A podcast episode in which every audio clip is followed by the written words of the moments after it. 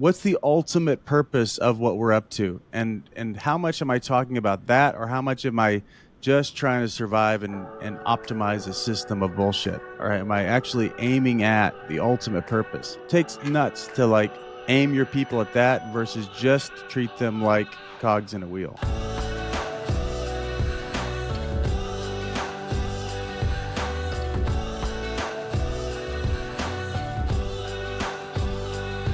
Hey, friend, before we dive into this week's episode, I have a request. Will you click on the link in the description of this episode and fill out the five minute survey about what you would like more of from the Naked Leadership podcast? We're committed to make this well worth your time, and we don't want to miss an opportunity to provide value for you. So we want to hear from you. How could we make this conversation, this podcast, better? How could it make a greater impact in your life? Please let us know by clicking that link. Now, on to this episode. What do you think of Elon Musk and his leadership? Hello, my friends. My name is Chad, and this is the Naked Leadership Podcast high stakes conversations for relentless company founders. My co hosts and I have over six decades of combined experience in leadership coaching, and this podcast is where we explore it all. There's no conversation too risky. This week, Adrian, Dan, and I sit down to chat about Elon Musk, firsthand accounts from those who have worked with him, and what we can learn from his leadership. If you're looking for a hot take or a moral judgment on Elon, this is not that conversation. We are here to objectively, as much as possible, look at what he has created and what has worked and what hasn't worked from our perspective. This was a fun conversation. Let's dive in. Hey, Dan, Adrian, so good to be with you. Yeah, good to be here. Good to be back. Love being with you guys. I'm I'm a little jacked on the conversation we were just having about uh, some new developments that are coming. Well, we should mm-hmm. just talk about it a little bit, right? Well, since I think we might want to just talking talk about Elon Musk. We we might as well talk about what we're up to. That's Muskish. Mm-hmm. Well, how much do you want to say, Dan? I think we could tell him what we're up to. Go ahead. You're you got it. we're up to some. We're up to no good. Yeah, we're up to some no good. I mean, Dan and his crack team of geniuses over there, Danny Jr. and and um, Carl, Carl, Carl, yeah, um, have been developing, working the last few months, six months, seven months, to develop yeah. a AI tool that is a problem solving coach for executives and leaders. And this thing uh, soon to be released TBD in the next few weeks is going to uh, change the way that people uh, are involved with their teams and the impact that they can make on their team. I mean, I was thinking about this. I was just at a at a, at a uh, mastermind event talking to a few people about this. Is this is the the paint the picture that I painted for them? Imagine an executive or yourself as a leader in your office alone thinking about the challenge that challenge that you're having with somebody on your team. And in the privacy of your office you can talk to maven. Maven's her name the ai tool. And you can tell her what challenge you're up against. She'll ask you a series of questions that will help you get clear on exactly what the challenge is not not necessarily what you're making up about the challenge.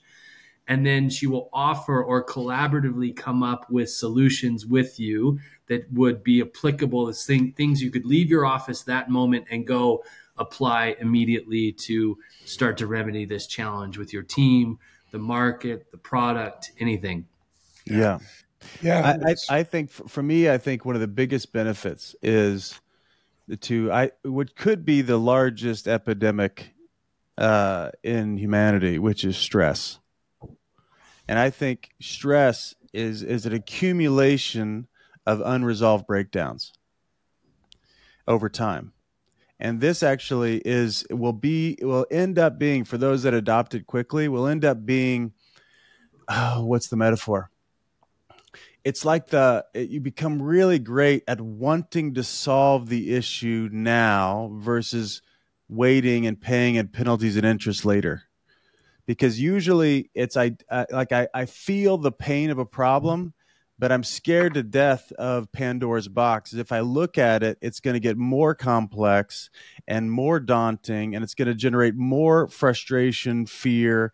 Like that's so we just put it off and we act like putting it off is a solution. No, it's just going to grow in the dark. And so I think people that adopt this quickly, they're like, you know what? I've got this little issue, a little pang, a little issue right now, and I'm going to take my two out of 10 issues to it. And so they'll get solved before they get to three out of 10 instead of holding all these five, six, seven out of 10 issues. We walk around and just don't enjoy life anymore or we're not, you know, playing with our kids and we're thinking about what's going on at work, or we're at work and we're in a meeting and we know there's seven elephants in this room and I'm not willing to talk about any of them. This is like the shortcut to get to solutions, which will make you feel so much more confident. It'll make you feel much. I mean, you're you are intelligent. You're just the the the the water's muddy and so it clears up the muddy water of my own experience with myself and with other people. So i just know what to do. You'll end up looking brilliant and you're like in action. And everybody knows what it feels like when you finally solve the problem you've been thinking about for three months. Everybody knows what that feels like. You're like oh, why didn't i do this three months ago? And yeah. this is like this is the i push this button and and i figure this thing out and i get into action and i just feel great about it. So less stress more confidence at the very least, I found. I mean, little confession. I was into it in it pretty bad with my wife the other night at the table, and I didn't want to get upset, so I went to the bathroom and took Maven out and told her the problem, and she came up with a couple of really good ideas I never thought about, and I came back. One, uh, I felt good because I saw a possibility for resolving it. Just seeing mm-hmm. that right. energized me, and then I was much more relaxed because I had a couple of options, and I wasn't plugged into the one thing that was upsetting me. And we had a great conversation, but I, I started chuckling and she goes, what happened to you in the bathroom? I said, Maven. And she started laughing. it, it's very helpful for exactly what you're saying, Nate. It took the pressure off right. and opened up. But you, you know, it's a serious tool. And when we release it, we're going to release it with some some onboarding and some videos, etc., so people can really get the most out of it because it's mm-hmm. designed to get to the issue. We've had a number of people try to fool it, ask silly questions. It'll answer it, and then it'll say, "Do you have something you want me to work with or not?" Basically, like let's yeah. get the business here. So that's right. I'm so excited. I think the best sales pitch for it, period, is have Dan Tocchini in your pocket. yeah. Yeah. You can you can take Dan Tocchini into the bathroom with you when you're fighting with your spouse and have a little coaching session. That's right. You're careful if you're in the bathroom, you might get kinky. okay. All right. All right so let's move on. let's set up this conversation. So this is experimental. So what I've done is I, am fascinated with all of the buzz around Elon Musk. I think so many. I, I think most people are pretty fascinated with all the buzz around Elon Musk, and I think a lot about his leadership. And, you know, it's been interesting because we see the media, the mainstream media saying one thing about Elon Musk and his leadership. And, you know, he's a dictator, totalitarianism, and blah, blah, blah, blah, blah, blah, blah. And then you see another thing, which is the results he creates in the companies that he has. And then you can see other people, firsthand experience of people that have worked for him and talk about his management style and what, you know, what it, what it was like for them and and then we've also gotten the chance to work directly with people who have worked directly with Elon and hear some of the uh, some of what was meaningful and beneficial for them to work with him and some of what didn't work. And so I wanted to just dive into all the things that all the information that we've collected uh, from different sources and just talk about what's what's here, what styles, what things are working, what's not working, um, and I think it'll be fun. But the reason I say it's experimental is just we haven't done anything like this on the podcast so far, mm-hmm. and uh, and I think it'll be fun to to just kind of do a, a case study. So I've gathered a few clips. I want to play one. I'll stop it. They're really short, and then we'll jump in and just start talking about uh, what we heard, what we're thinking, all that sort of stuff. Any other setup that you gentlemen want to do in this conversation? What are you thinking about coming into this? Well, I mean, I, I, we've done a lot of work with ex SpaceXers in different companies, and we've noticed some consistencies in both the benefits of working with Elon and the the the, the impact, the negative impacts that have gone on. There's been some, let's say, trauma around uh, like around that and so it'd be you know there's a lot to talk about because i think what we're going to end up talking about is what kind of leadership are you into? And do you think, like, how much do you think certain types of leadership produce results and certain types don't? How much of it is approach and how much of it is really, is it possible to be a human and still have people produce? That's really going to be like, can you work both of those together? I think that's going to come out of this discussion, that inquiry. Yeah, I would just uh, what I'm thinking about, and probably to stay on theme for our podcast is is to think about not Elon as a person, but Elon as a set of principles. Yeah, because there's a, right there's on. a certain there's a certain way there's like there's a world in which he has generated for himself and a and uh, a framework by which like uh, sorry a set of uh, of priorities better way of saying it set of priorities around how he is in the world and how he is as a leader and it's good to, I mean, we're so prone as people to just throw people in categories good, bad, nice, right. mean, right. blah, blah, blah. Like so binary, which is, you know, uh, such a, it's a limiting view. So it'd be good to like entertain. Um, so if you're listening to this already and have you, and you have all that you already think about Elon, like suspend that for a minute. Let's just talk about um, the principles that we'll get to in this conversation and then entertain them for yourself. And if you don't like Elon, uh, even just for the next 15 minutes as you're listening, just uh, imagine that you love him and listen from that spot. Or if you if you're like sold out to him, think about oh, what's not good about how this guy operates. So anyway, I would just invite you just to try on the other view uh, as you're listening just to see what else, what other possibilities show up for you, because that's what we're doing this for. So maybe more possibilities are going to show up for you, things you can put into practice right away and run experiments in your own life and your own leadership life. Yeah. So one of the interesting things as I was doing research for this conversation is that I, you know, there's a lot of negative things talked about his leadership in, like I mentioned, in mainstream media these were media reporters reporting negative negativity about Elon.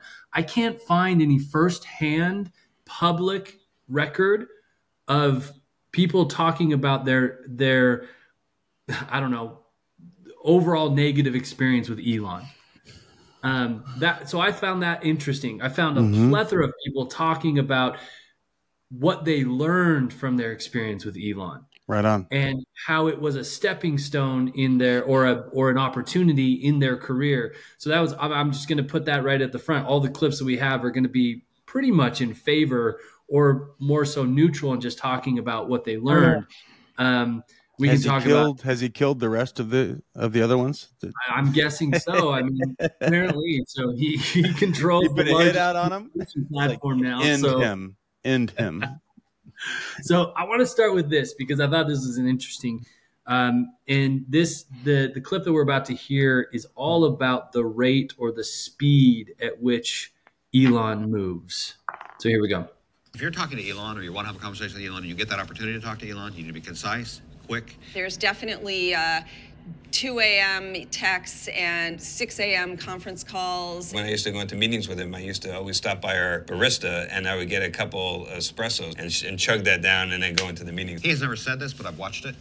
Um, you have 30 seconds to make your point. So, right there, I just thought I thought that was interesting. Short clip, bunch of people. A couple of the people in there is Carl Medlock. He was, as far as I can tell, Carl Medlock was one of his growth officers in the company of Tesla.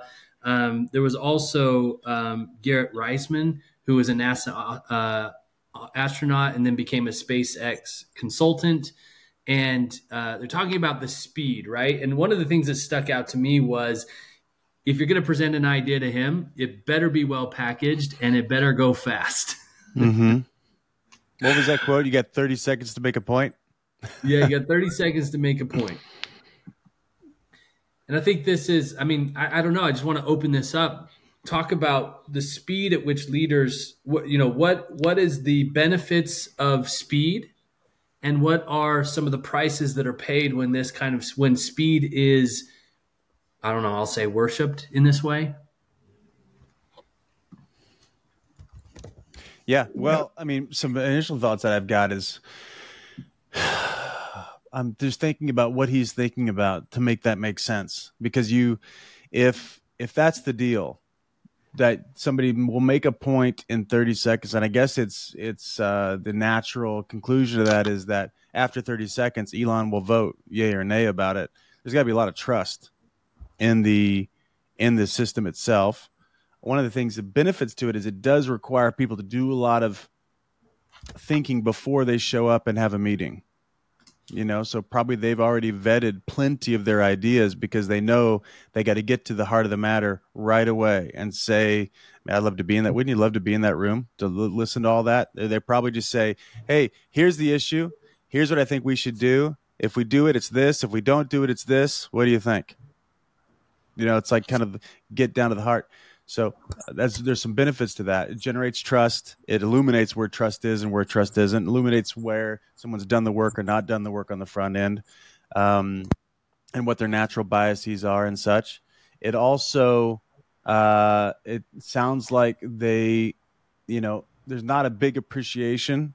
My assumptions here, not a big appreciation for context and other people's opinions. You know, if it's like we get to a solution in a minute what else did people think? You know, it's like we're we're jump we are hooking the wagon to a lot of bias if we're not questioning our intuition, if we're not questioning our logic. That seems to be a, a potential threat. Life is not fair. It's what you negotiate. Let me say that one more time. Life is not fair. It's what you negotiate. Now, that's an interesting thought. If that's true, it means that everything you have in life right now the possessions, the relationships, the fitness, the mindset are all a product of your negotiations with others and yourself.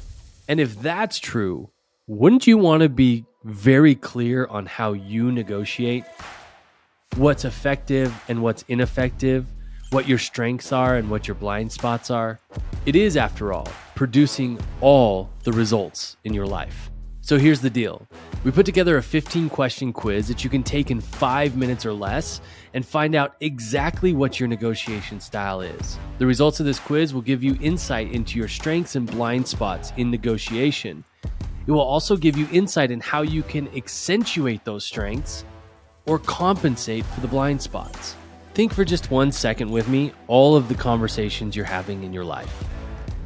Think about compensation or advancement conversations with people on your team, discussing financial decisions with a partner, or just getting your kids to get their damn shoes on so that you can leave the house.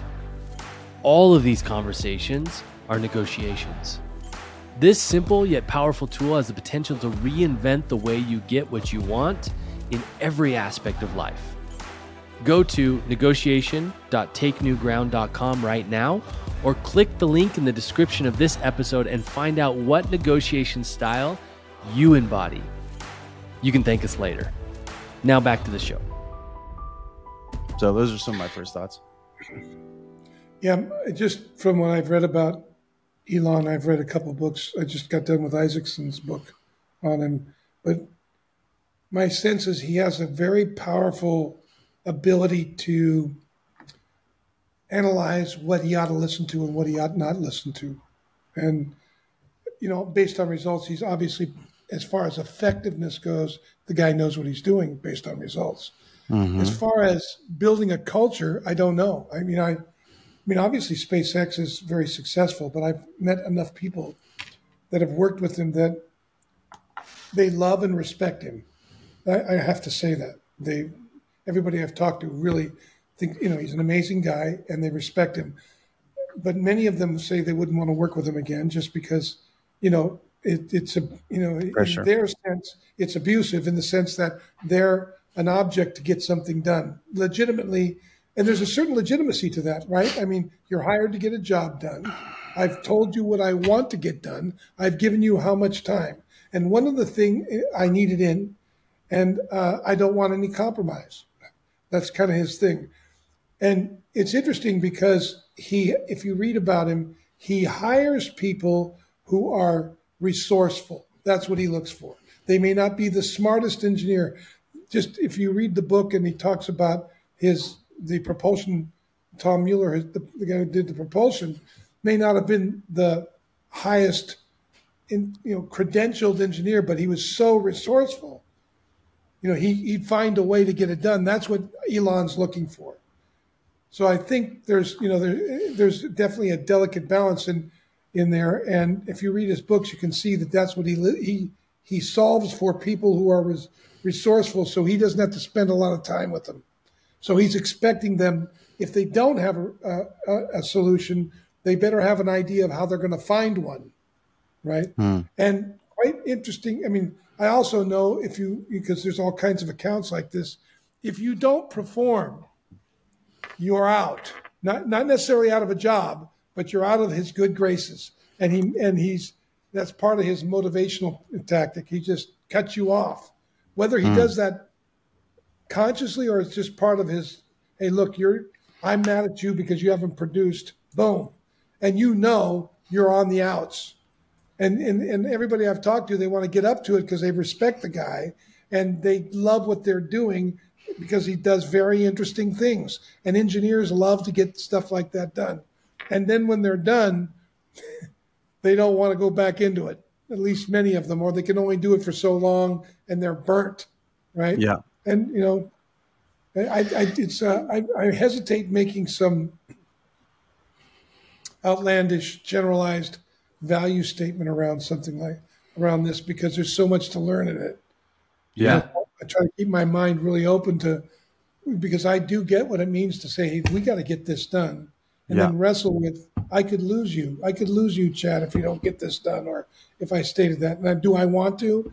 And and but you know, he's so committed to his vision that it's almost like nothing gets between him and that. Yeah, mm. it's uh, the, the, metaphor in my mind is like he's like a wartime president. Like it's like it's it's it's it's battle, and yeah. we're not here to mess around. We're here to get this thing done. And if you if you don't know what you're doing, get out of my foxhole. That's right. Don't don't don't clutter any space up here, man. Yep. Yeah, I don't know that there's a lot of um, from what I gathered from different accounts. And I, I want to play the next couple clips because it actually it goes directly to what you're talking about, Dan.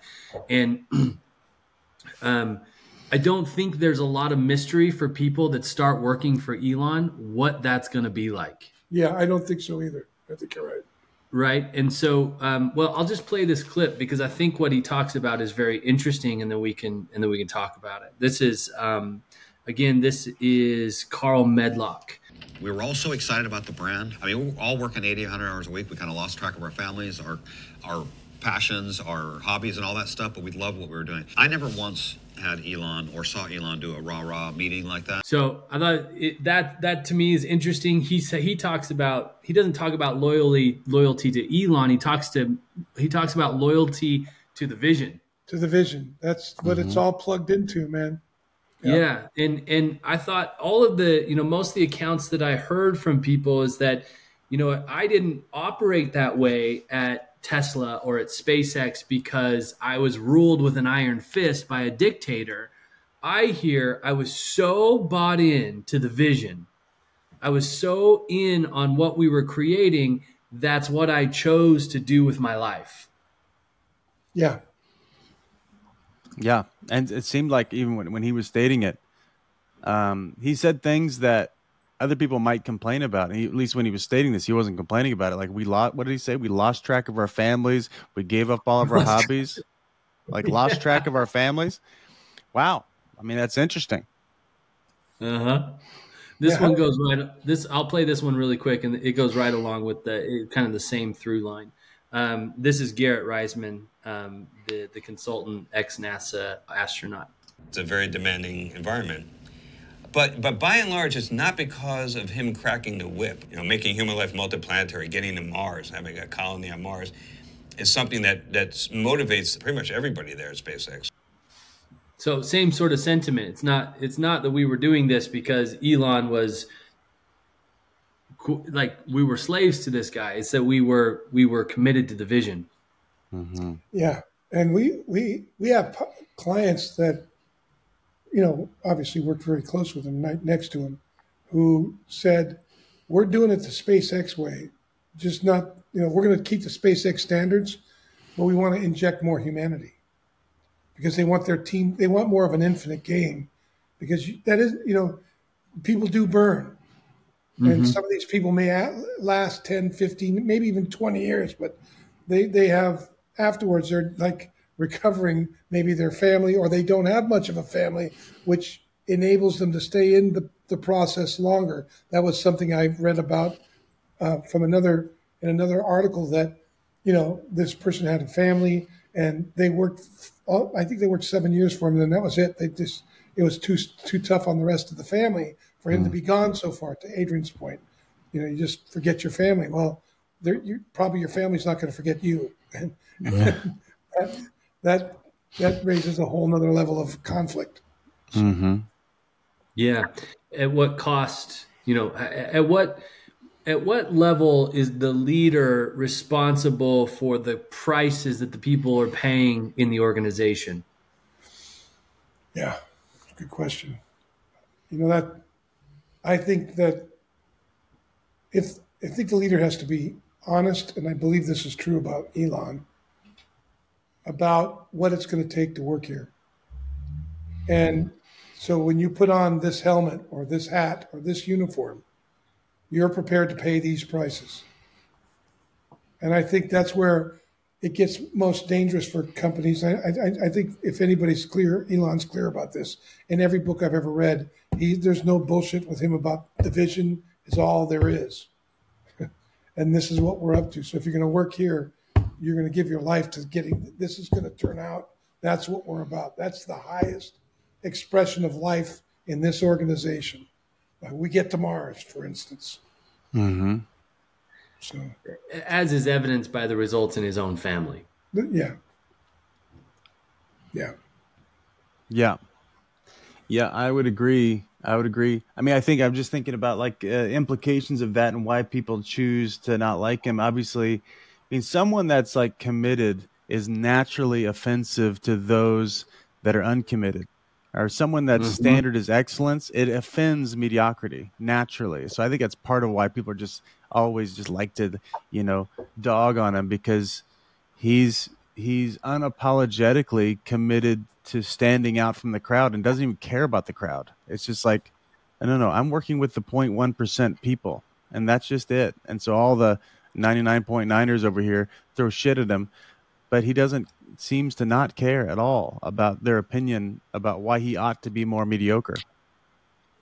Yeah, and, you know, I, and I can say this: we worked with, I think, six or seven ex spacers on a team, SpaceXers, smartest group of people we ever oh. touched.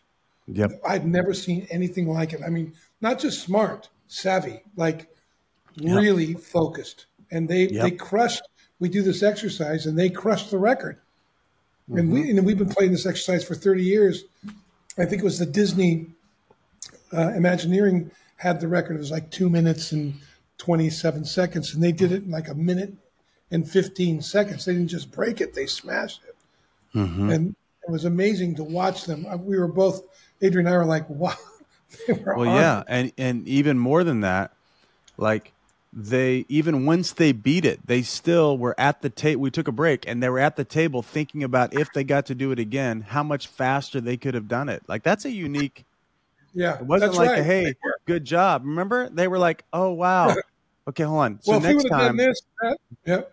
You know, and they were practicing and timing themselves of doing this exercise. So it's just there's that's a it's a unique mindset or you know i'm not being that articulate about it but it's a very you uh, it's a um what is it? Learning. Deep learning. They want to learn. Yeah yeah very competitive um but competing against themselves. There wasn't you know they weren't fighting other people. They were just how good could we get? You know? Yeah there was a collegiality. They recognized each other gifts. They put people where they were strong. They you know, they worked well together. It was just yep. There was a specificity in their role, like as well. Like yeah. people knew what their job was, and they didn't. It, it, was there was really very little ego in it, which is fascinating. It was all about what's my job here, and who did you know like what do I do better than the rest, and we just own that. Like they got really clear about their roles immediately, and they weren't bashful about it, about being great, which I think is beautiful. Mm. So, what is it about your assessment? This is all assumption and you know assertion whatever What is it about what Elon's up to or himself that attracts those kind of people? Well, I think it has to do with vision. I think, that, I mean, he's, you know, I've had the pleasure of working with a number of really smart technologists, and engineers are attracted to vision, to like big problems that make a difference. And I think Elon has cut, you know, he, he's bitten off a big piece and said, this is what I'm about. And people get he's serious about it. So they want to hook their wagon to him and they want to get involved and they can, they can see how their lives would be benefited if they were part of that project, if they were a key part of that project. And I think there's a deep connection for them. Like their personal interests are served by serving that vision. And I think, like you said, I think that's what they're lined up with, with is the vision. And he's yeah. kind of the voice of the vision. Yeah. Uh, I forget what your question was, Chad. What it is about Elon, what he's up to that that attracts these highest caliber. Because I'm thinking, you know, the listener to this, right? The the entrepreneur, the founder is thinking, well, how do I get the best? How do I attract the best of the best? Well, I I I think, um, you know, uh, connecting with what Dan was saying too, you know, he's not doing anything that's normal right? Like he's just he's it's all moonshotty, quote unquote. You know, it's all like impossibility is Mars he's shot. Yeah, Mars shotty. You know, he's all he's he's looking to, you know, do something that that no one else thinks is possible. And to your point, Dan, is like I, I and talking with some of the people we've worked with, their their identity is tied up into being one of the people in the room.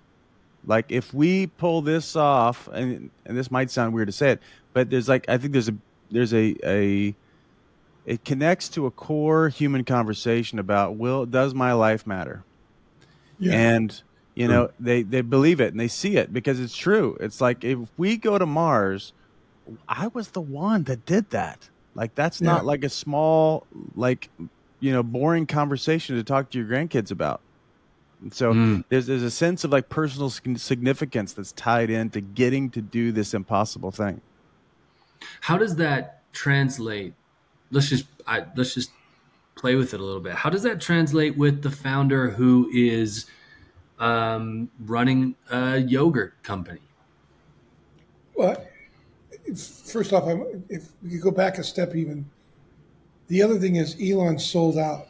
That's why people they you do get that Elon's willing to give he's willing to demand of himself what he's asking you to do. And More so, really. I mean, that's mm-hmm. right. He sets the standard, and I think that's really what's attractive, even if it feels abusive, because you know you your own the abuse is me getting up to a standard I've never gotten up to. It's not somebody doing something to me, but it's somebody expecting of me what I'm afraid to expect of myself. Mm. And I think that's extremely attractive. I think that's why people are attracted to Adrian. Adrian does that well. I mean, you were attracted to Adrian for the same reason. He's going to ask, he's going to expect of you. And in the training room, that's what we're up to. I, mm-hmm. We're expecting of people what they don't expect of themselves, but they long for. Mm-hmm. And I, I, he treats himself that way. And I think people respect that. And so they, they're willing to ask more of themselves around him or around that way of being. So the guy with the yogurt store, if they're that committed to who what they're up to, serving healthy food or whatever the vision is, and changing dietary habits and digestive systems or whatever, and they're fully sold out to it, they're going to attract people that way, and they're going to repel people who are looking just to get on the dole. You know? Yeah. I, I think about Jenny, one of our clients, Jenny from Jenny's Ice Cream you know, just going to bring Jenny up. That's so were, crazy. What were you going to say?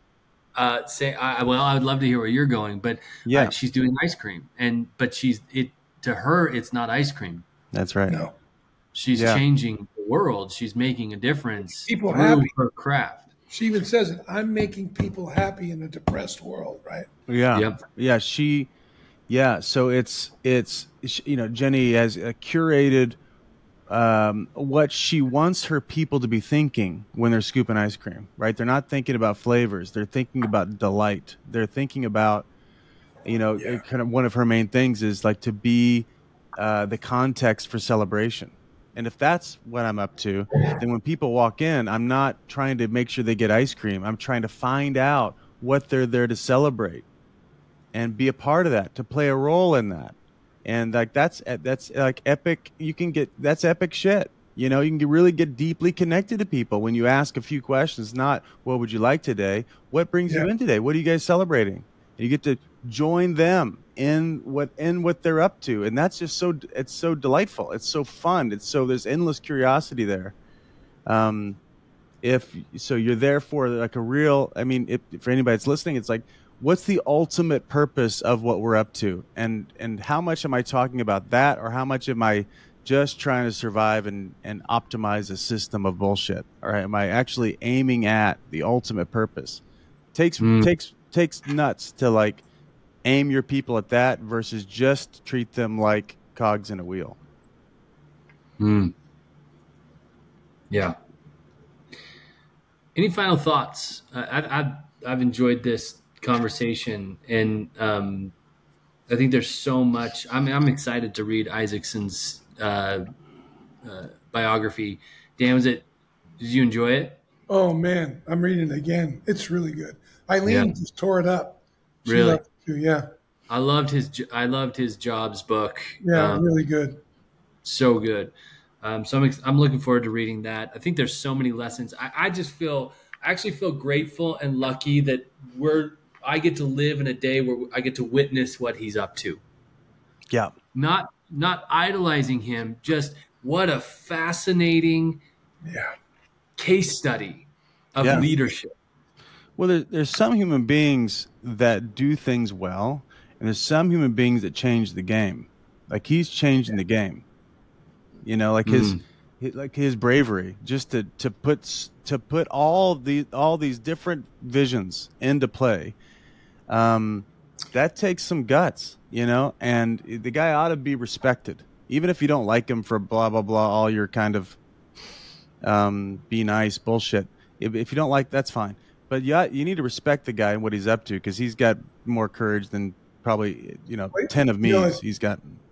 It's really interesting when you read his life story. He was bullied brutally as a kid.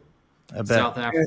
And, and one, of the things, one of the things he said was, he said in his like he made this comment that I will make no decision because I'm not going to decide something, not to do something because I'm afraid. That mm. won't be a factor, and that that says a lot about his character, and it makes sense because you look at what he did with with X, and they asked him why he did. He said because you know he had a vision about free speech and he wasn't you know it was okay with him if people didn't like it you know, he was okay with the fact that there's going to be a group of people, but he's not going to not this. He's not going to do it because he's afraid. That was one thing. He's he's not going to do that. If if it's something he thinks it's worth it, his fear is coming with him. You know, mm. that's a that's a some kind of backbone, boy. Mm-hmm. Yeah, yeah. Mm-hmm. Lots to learn um, lots to watch and, and pay attention to. Thanks for indulging this conversation with me. I, I love the I love the format, and I'd love to just pick your guys' brain on things that are happening. So appreciate you. Thanks, yep. man. Love it. Thanks, man. All right. Bye bye, everybody. Well, my friends, thank you so much for joining us for another episode of the Naked Leadership Podcast.